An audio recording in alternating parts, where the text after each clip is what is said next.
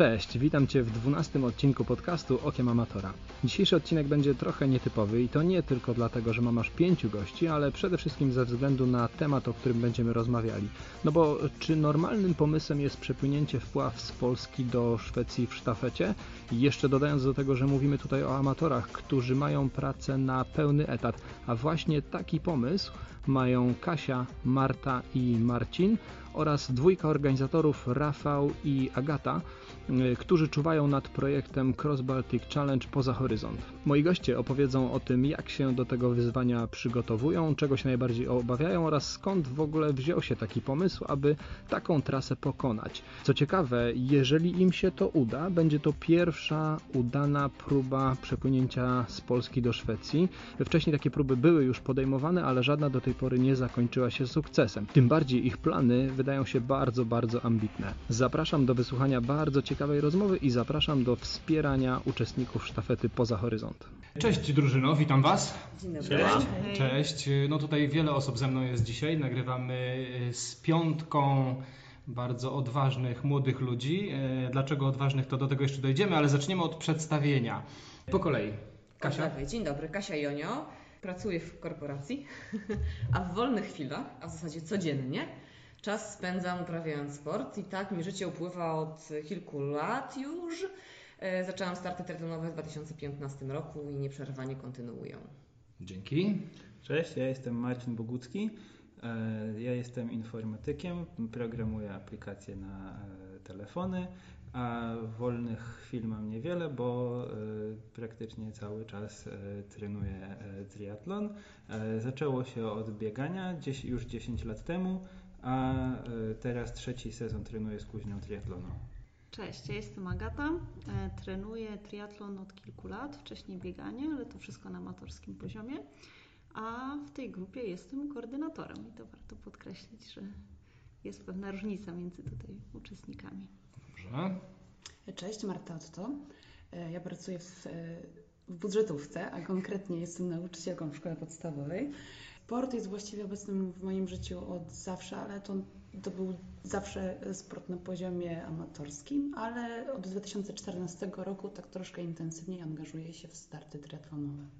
Ja się nazywam Rafał Pierścieniak. E, Jako jedyna tu siedząca osoba e, nie uprawiam aktualnie żadnego sportu, ale od 6 lat zajmuję się trenowaniem innych, e, dokładnie prowadzeniem kuźni triatlonu. Wcześniej przez kilkanaście lat trenowałem, a w tym projekcie jestem trenerem, koordynatorem. Dobra, dziękuję. Czyli mamy y, czterech, trzech zawodników i dwóch koordynatorów. Działaczy, dwóch I działaczy. dwóch działaczy.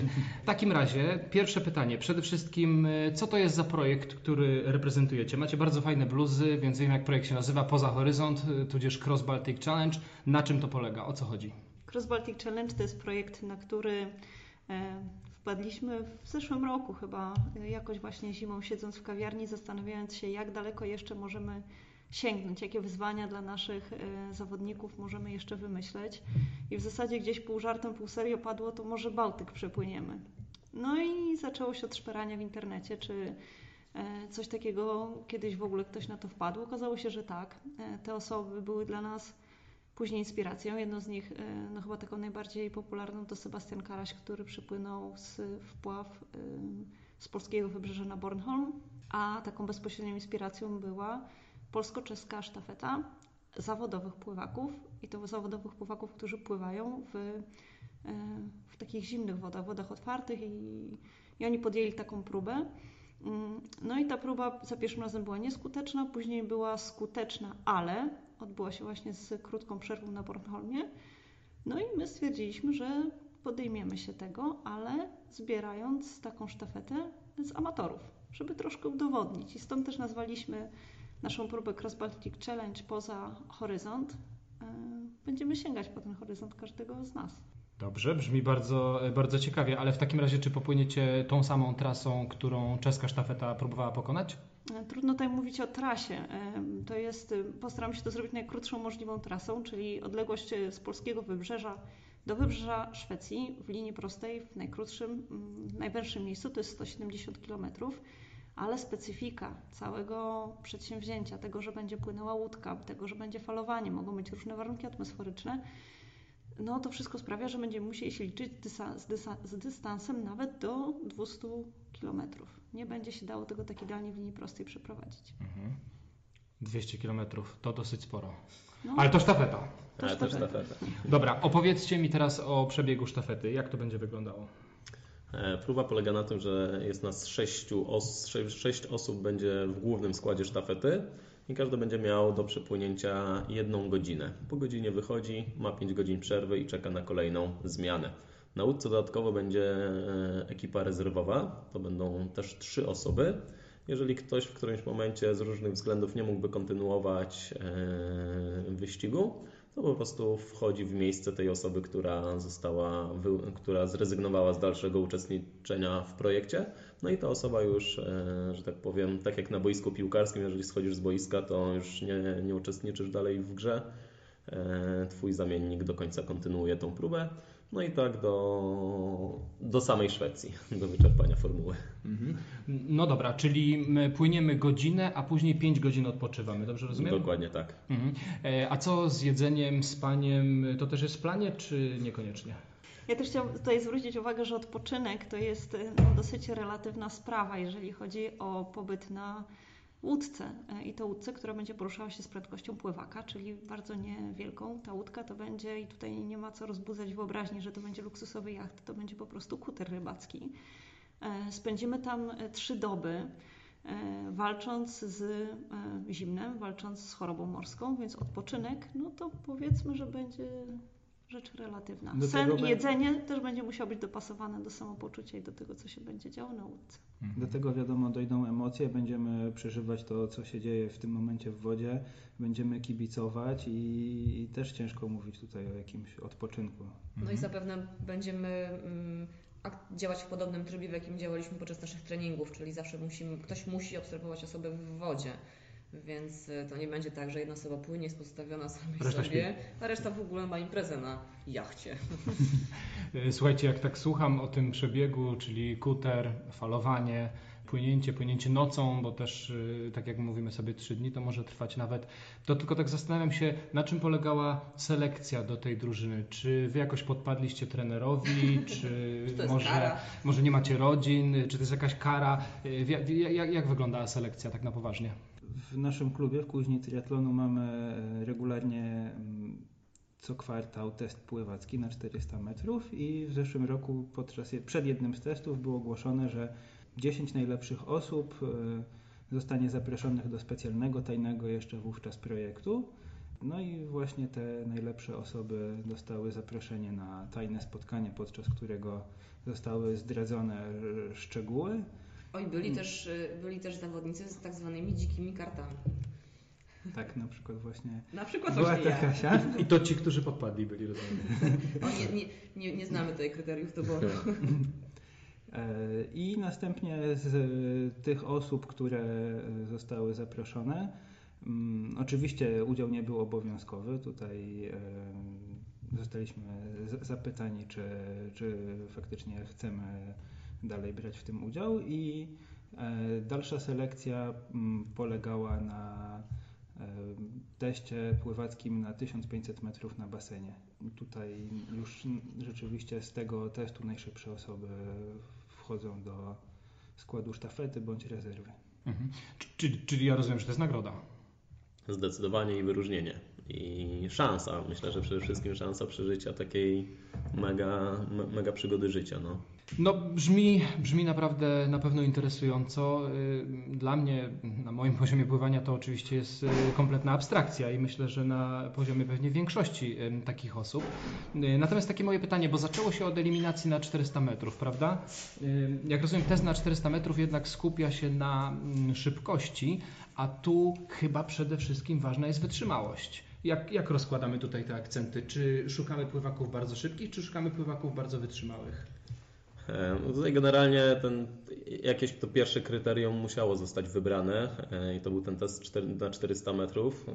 Jeżeli wzięliśmy większą grupę pływaków, tych 10 tutaj podajże, czy nawet było więcej, więcej nawet osób e, zaproszonych, no to jasne, że ta 20 osoba nie będzie pływała szybciej od tej siódmej osoby na 400, na 800 i na jeszcze większy dystans, więc to było jakieś pierwsze kryterium do, do wyboru.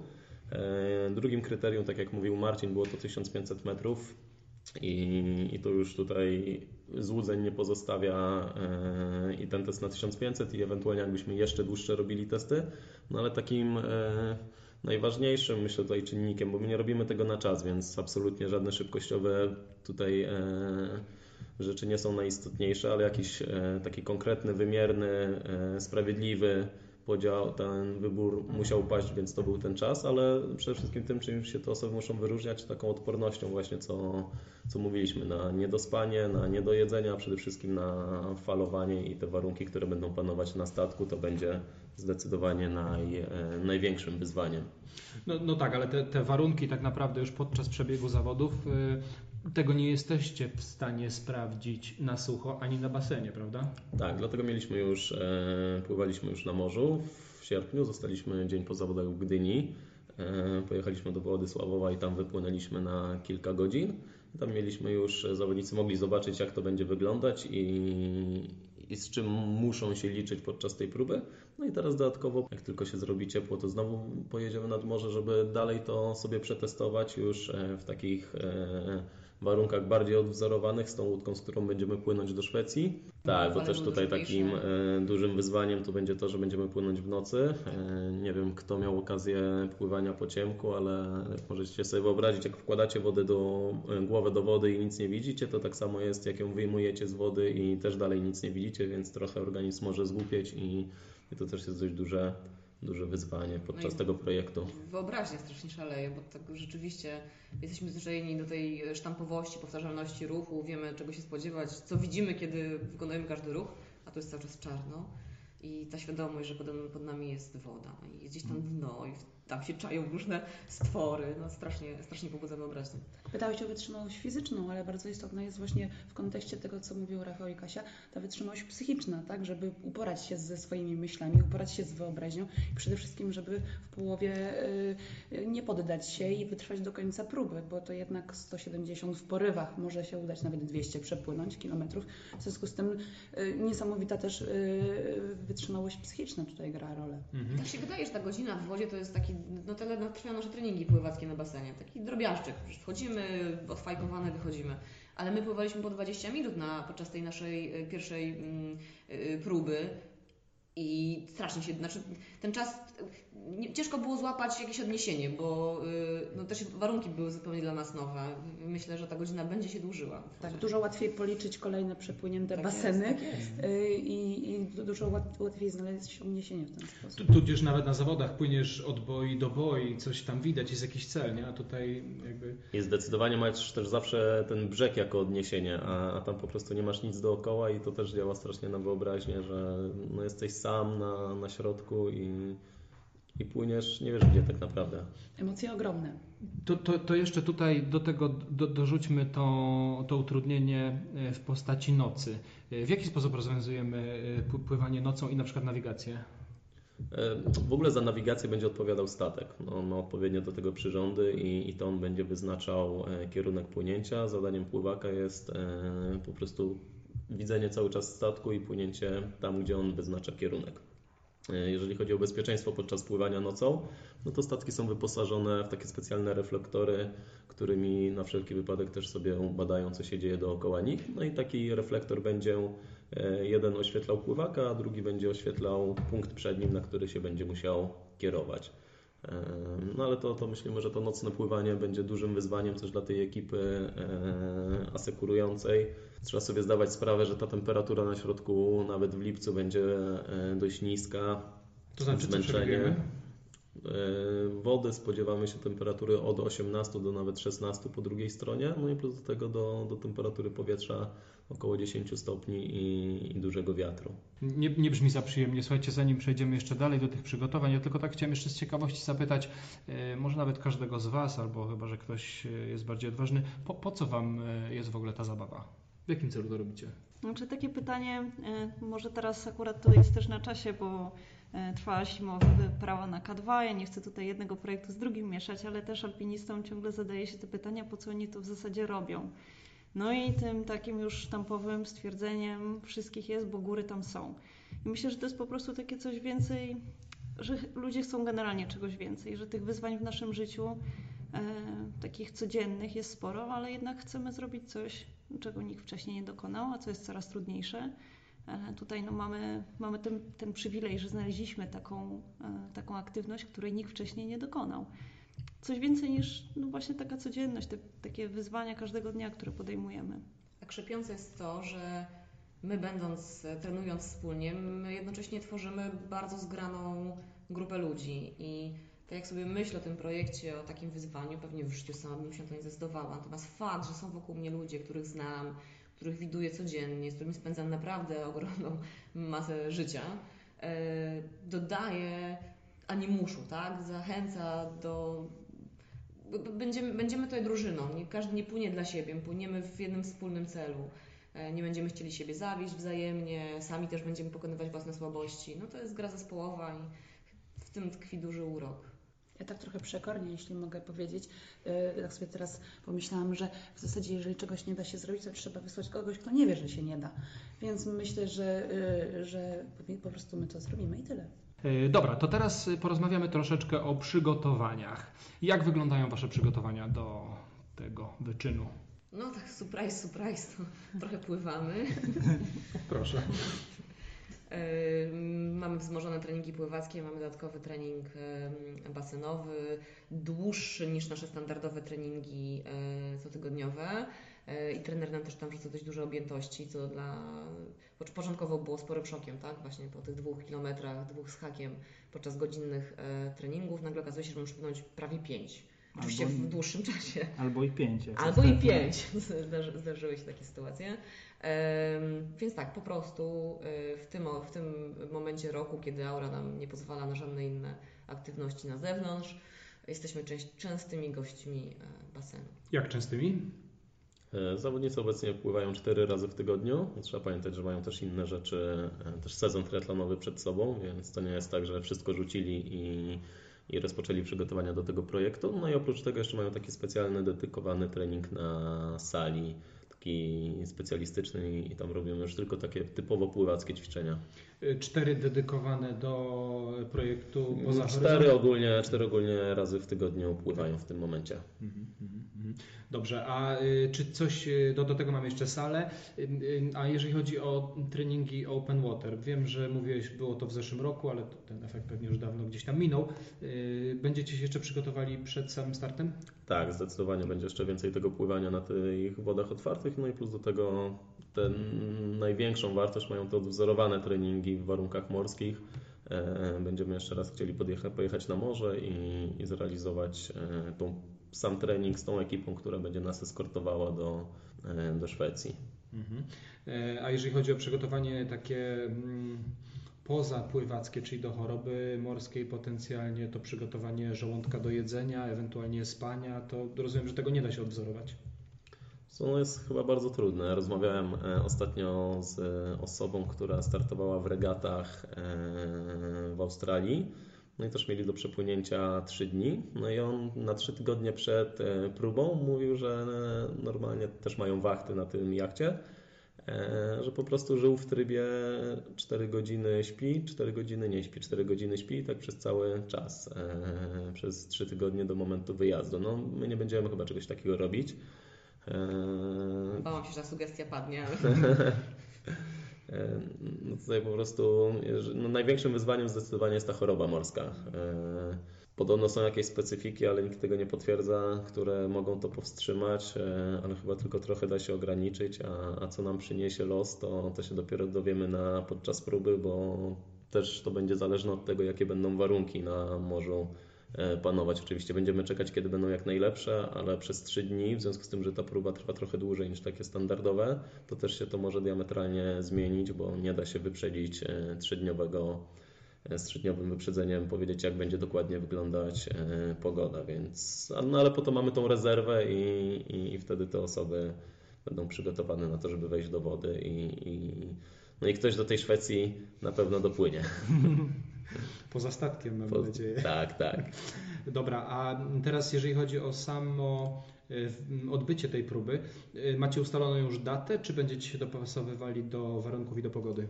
No tak jak Rafał powiedział, będziemy czekać na dobrą, e, na najlepsze możliwe warunki pogodowe.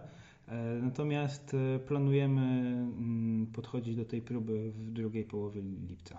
Tak, wyznaczyliśmy sobie, żeby tak nie, nie in, ingerować w inne duże wydarzenie, czyli finał Mistrzostw Świata, to, to po finale Mistrzostw Świata... No, albo takie mniejsze wydarzenia jak starty w zawodach triatlonowych. Tak, tak. To, no i też ze względu na to, że ten lipiec jest najbardziej bezpieczny, to, no to, to był główny argument e, tej próby. Mamy dwa tygodnie na to przeznaczone, bo trzeba sobie też zdawać, że, to, że nasi zawodnicy normalnie pracują i, i nie wiedzą, w którym momencie będą musieli zniknąć na tak naprawdę na jakieś 5 dni, żeby to wszystko obsłużyć. E, także to też trzeba było dopasować. Mhm. No właśnie, to jest kolejny temat, który chciałem poruszyć. 5 dni w lipcu pewnie każdy jakoś sobie tam ten urlop załatwi, ale mm, ten sam czas przygotowania, czyli treningi na sali, trening na basenie cztery razy w tygodniu, e, plus oczywiście Wasze treningi gdzieś tam do, mm, do triatlonu. W jaki sposób udaje Wam się to pogodzić z pracą, no i jeszcze mieć czas na życie? Y, ja nie mam czasu na życie. To jest Twoje życie. To jest moje życie, tak. A to strasznie brzmi w ogóle. Teraz jak sobie głośno o tym mówimy i jest to wypowiedziane, to taki daje dziwne wrażenie. Ale rzeczywiście, no ja trenuję i mój mąż tak samo yy, trenuje razem z kuźnią. Rzeczywiście ja kończę pracę, wszyscy w pracy wiedzą, że ja w zasadzie o 18.30 to już jest graniczny moment, kiedy jeszcze można coś o coś mnie zapytać, a ja po prostu później znikam. Nie, nie ma. To dzień w dzień, 18.30 jest świętą porą, kiedy ja wyłączam komputer, wyłączam komórkę i yy, udaję się na trening, już nie, nie ma opcji. A weekendy też mamy, tak, mamy oczywiście też treningi w weekendy i przyznam szczerze, że już w taki tryb yy, intensywności weszliśmy, że jak coś nam wypada z tego treningu, jest wolny poranek, co się już dawno nie zdarzyło, ale może się kiedyś zdarzy, to się czuję nieswojo, wiesz, to mam takie poczucie, że ja marnotrawię czas, że... Co chcesz robić tak, taką godziną? Co, telewizję oglądać, no taka dziwna, jakoś tak to yy, jest nieswojo mi właśnie w, bez treningów. Ja też mam taką pracę, że trochę wyjeżdżam i to jest dla mnie największym problemem, że jak po prostu muszę jechać służbowo na kilka dni, no to tracę treningi, a de facto na wyjazdach zwykle mogę robić tylko, tylko bieganie, bo yy, mało który hotel ma takie zaplecze, żeby mi umożliwił pełny trening. Mhm. Marcin? No ja mam to szczęście, że mieszkam w takim miejscu, że, które ułatwia logistykę, ponieważ do pracy mam blisko, na treningi mam jeszcze bliżej. Praktycznie mieszkam kilometr od basenu, gdzie trenujemy, także e, dojazdy nie zajmują mi praktycznie żadnego czasu i e, dzięki temu jest mi łatwiej też e, wszystko ogarnąć. Ale faktycznie, tak jak już Kasia wspomniała, jednak treningi wypełniają tyle czasu, że często chciałoby się też e, zrobić coś innego, ale e, tak sobie często myślę, że no, to może już po, po tym Bałtyku, może na przyszły rok różne plany odłożę. Dobrze. Ja jeszcze tutaj wtrącę, że to już Kasia wcześniej o tym mówiła. No tak jak w formule kuźni, tak samo w formule tutaj, no, no najbardziej napędzamy siebie nawzajem razem i, i to jest tutaj dość ważny aspekt. No samemu nikt by pewnie nie wpadł na taki pomysł, a już realizacja byłaby bardzo trudna, a, w grupie zupełnie inaczej to wygląda. Marta? Y, ja w przeciwieństwie do Kasi nadal się oszukuję, że mam życie prywatne. Staram się ratować y, moje y, resztki znajomości, znaczy resztki. Spotykam się z znajomymi oczywiście i staram się znaleźć dla nich czas. I nadal się oszukuję, że mam życie prywatne, ale tak jak Kasia i tak jak Marcin, prosto po pracy tak naprawdę gnam na trening. I wierzę w to, że doba jest elastyczna i czasem kosztem snu udaje mi się wyrwać i zrealizować jeszcze jakieś inne pomysły, no ale potem to się mści w weekendy, więc trzeba odespać to, co się ukradło w ciągu tygodnia, niestety. Ale Marta się prezentuje bardzo ciekawie na treningach, bo Marta chodzi jak wielbłąd, na cały, cały dobytek nosi ze sobą po prostu. No taka prawda, ja muszę sobie zabezpieczyć pięć posiłków na cały dzień, chodzę wiecznie głodna tak naprawdę. W związku z tym nie, nie mam czasu, przede wszystkim nie mam czasu na to, żeby gdziekolwiek wyjść i zjeść, dlatego muszę mieć całe jedzenie zabezpieczone na jeden dzień przy sobie. I to jest to. Plus ciuchy, Plus ciuchy na, na zmianę na trening i buty na trening, względnie cały sprzęt pływacki, który też jest objętościowo e, zajmuje odpowiednią przestrzeń. Czyli przy przygotowaniu do tej próby troszkę tak jak w triatlonie, tą czwartą konkurencją jest logistyka. No, zdecydowanie pewnie. Mm-hmm. Dobra, e, wracamy do próby. Powiedzcie mi, jak będzie wyglądał sam start, skąd dokładnie startujecie, jak będzie wyglądał ten przebieg e, wydarzenia? No tutaj y, punkt startu to geografia wybrała, czyli to jest najbardziej y, no, taki port, który jest gdzieś najbliżej wybrzeża szwedzkiego. E, to jest niedaleko koło brzegu, mała miejscowość Dziwnów, tak? Tak. E, no i stamtąd będziemy, stamtąd będziemy startować. E, punkt, do którego dopłyniemy, tak naprawdę nie jest określony. E, tutaj mm, ze względu na to, jak będzie wiał wiatr, no to gdzieś jest dosyć taka szeroka, no szerokie wybrzeże. Więc zobaczymy, jak to, jak to będzie wyglądało. Mhm. A rozumiem, czy kolejność startowa jest już ustalona, czy dopiero zrobicie to później? Mm, jeszcze to nie jest ustalone, ale wydaje mi się, że to nie będzie miało jakiegoś takiego dużego znaczenia. No nie no, każdy będzie chciał być ostatnim na pewno, żeby to on właśnie powitał. Tak, ale akurat to będzie ciężko wycelować. Chyba, że na koniec wszyscy skoczą do wody, żeby wspólnie, wspólnie dopłynąć te ostatnie metry.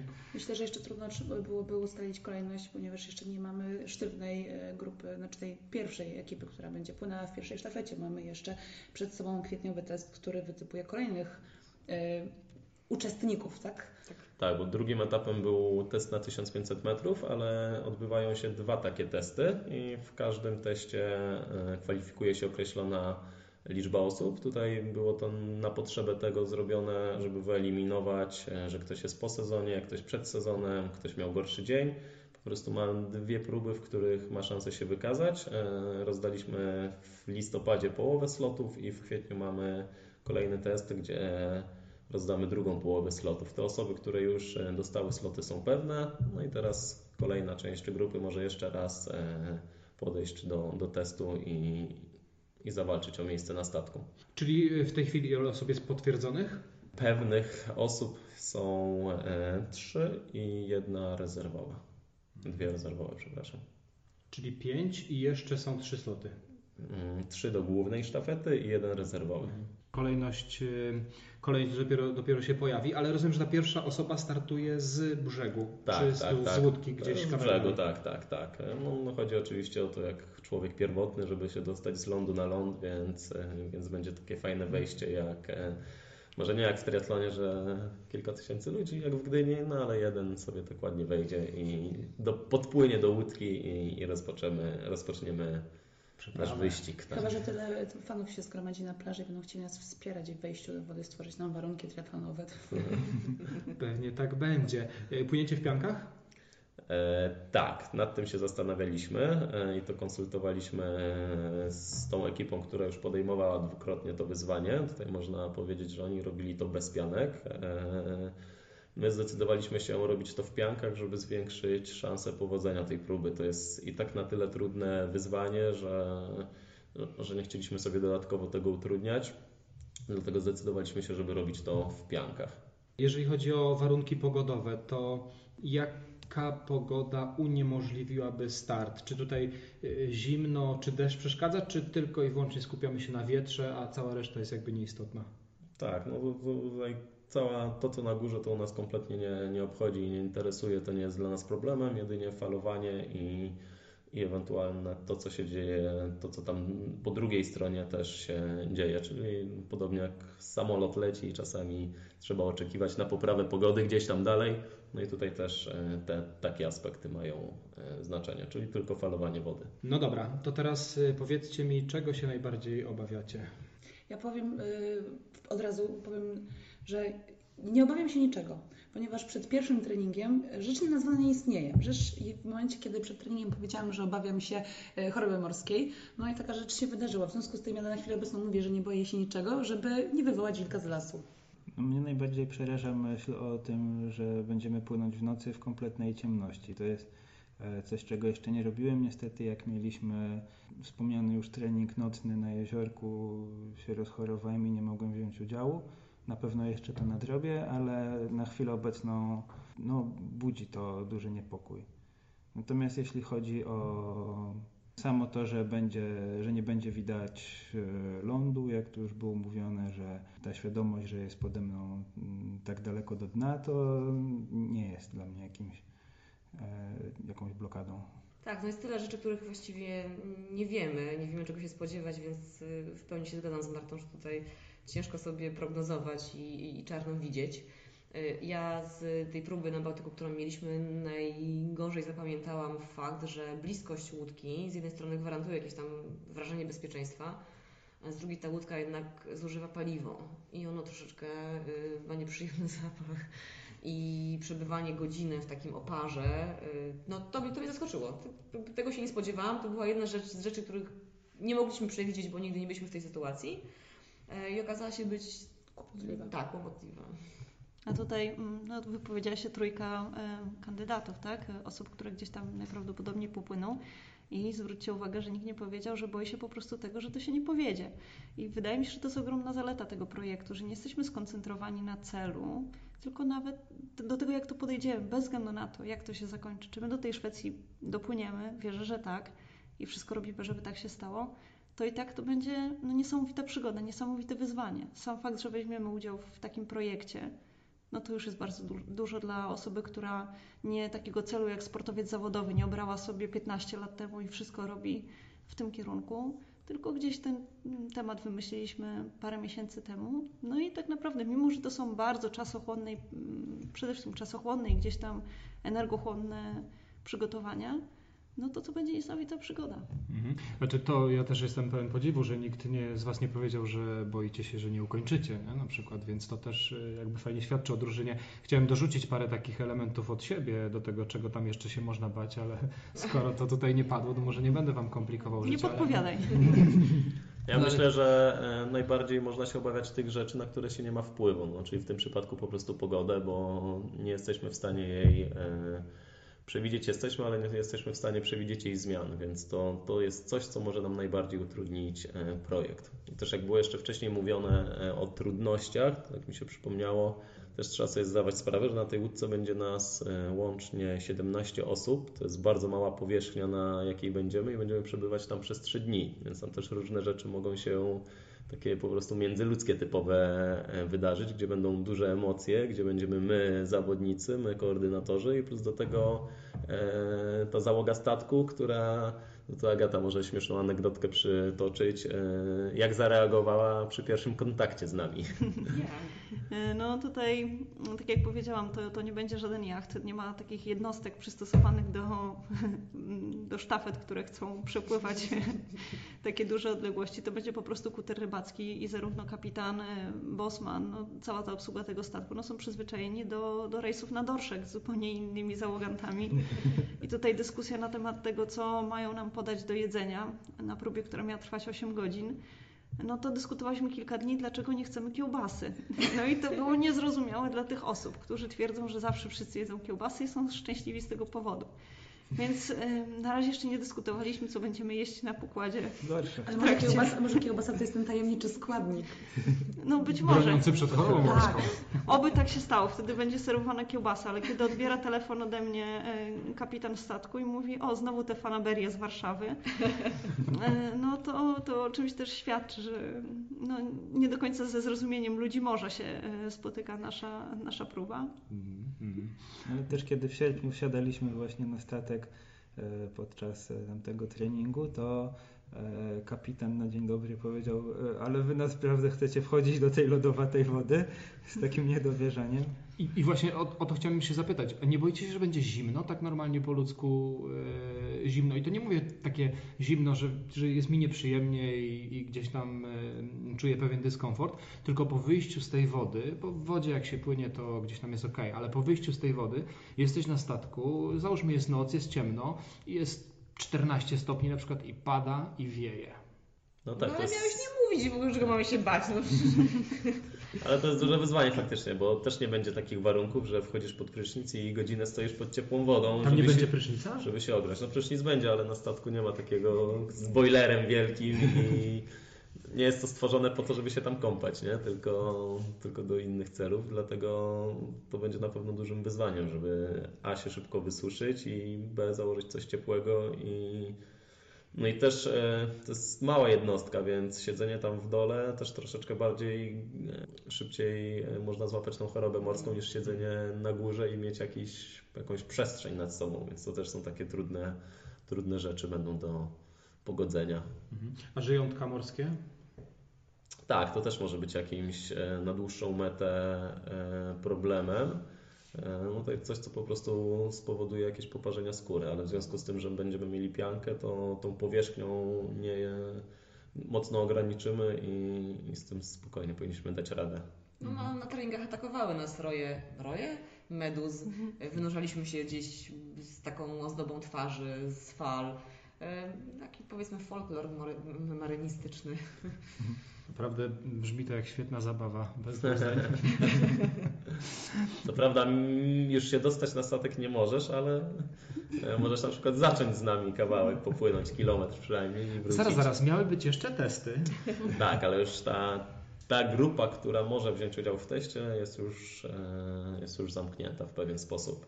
A to pech. Dobrze. E, Powiedzcie mi teraz, e, przypływacie do Szwecji i co dalej? No tak naprawdę wbijamy flagę, robimy zdjęcie e, Trzy Z powrotem. i wracamy z powrotem statkiem. No Tutaj właśnie, nie to ma jest- co kokietować, tylko Tutaj to też może podziałać na wyobraźnię, jak daleki, daleki to jest dystans. Sam powrót już przy pełnej pracy silnika będzie trwał 10 godzin. No myślę, że ten powrót na statek po tym jak dopłyniecie, e, to nie będzie zbyt przyjemnym e, momentem. Wiesz co, może być o tyle lepiej, że to co już Agata wspominała, z czego też ciężko sobie było wcześniej zdawać sprawę, że tempo pływaka i tempo wtedy statku to jest tak naprawdę dryf, więc tym statkiem to nie jest tak, że ktoś płynął promem i nim trochę buja. Po prostu cholernie buja w jedną i w drugą stronę, bo on praktycznie się nie przesuwa do przodu. Więc e, to, to jeszcze bardziej generuje tą chorobę morską, a, a ten powrót myślę, że już e, jak tylko ten statek będzie płynął i coś tam będzie bujać, to już będzie o połowę mniej na pewno i, i z tym sobie jakieś świętowanie chyba wymyślimy. Poza tym my będziemy, Kiełbasa. będziemy mieli mnóstwo endorfinów w sobie, więc myślę, że powrót będzie bezbolesny. No na pewno. A rozumiem, że już testowaliście tą prędkość statku do prędkości pływaka e, podczas tej pierwszej próby, tak? E, tak, tutaj próbowaliśmy to, to znaczy teraz po Gdyni, e, w związku z tym, że chcieliśmy to jak najbliżej zrobić, e, to pojechaliśmy do Włady- Władysławowa i tam próbowaliśmy to połączyć, ale było to bardzo trudne. Ta główna próba będzie się odbywała już ze statkiem, to znaczy skutrem, który już robił takie rzeczy. No i już nam gwarantują, że nazwijmy to, ogarniają to. No plus do tego my jeszcze raz z nimi chce, będziemy chcieli się skonfrontować i to sobie potwierdzić, oni potwierdzić sobie nasze umiejętności, żebyśmy się obydwoje, znaczy obydwie strony, żeby się lepiej z tym czuły. Także jeszcze będziemy to e, sprawdzać w realnych warunkach. Je- Jeszcze tylko wracając na chwilę do umiejętności, bo miałem zapytać wcześniej, ale to gdzieś mi umknęło. Y, Czy przy tych przygotowaniach, y, które teraz przechodzicie, ważniejsza jest, bo o szybkości i wytrzymałości już mówiłem, a jak ważna jest w przygotowaniu ten element techniki pływania? Czy, czy to też jest istotne, czy tam już po prostu płyniemy tylko i wyłącznie, żeby wytrzymać? Wiesz co, no, technika jest sama w sobie w treningu ważna, ale to podobnie jak w każdych zawodach pływackich czy, czy w triatlonie. No, podczas treningu skupiasz się na tych wszystkich aspektach, ale podczas zawodów masz e, pokonać to w jak najszybszym czasie.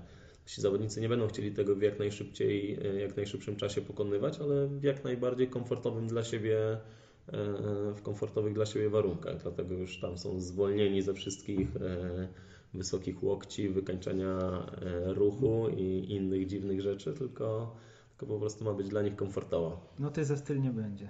A ja już myślałem, że trener będzie stał przy burcie i krzyczał ręce bliżej głowy. Myślę, że będzie. Ale poprawna technika pomaga, bo mm, technika jest po to, żeby nam się płynęło bardziej efektywnie, więc jedno z drugim jest nierozłączne. No dobrze, powiedzcie mi, co będzie dalej? Dokonacie tego wyzwania, załóżmy, że się uda, jakieś pomysły dalsze? No, wycieczki z zakładów pracy. Czasy pod gruszą. O, o, o, o, o, waszej, o waszej jakby y, sławie i, i, i dumie z dokonania mm, tego wyzwania, to, to, to jest jakby zrozumiałe. Natomiast czy są pomysły na, na kolejne wyzwania? No oczywiście, że są, ale jeszcze bardziej oczywiste jest to, że tego nie zdradzimy teraz. E, Tyle. Dobrze. Ja jakoś nie czuję, żebym.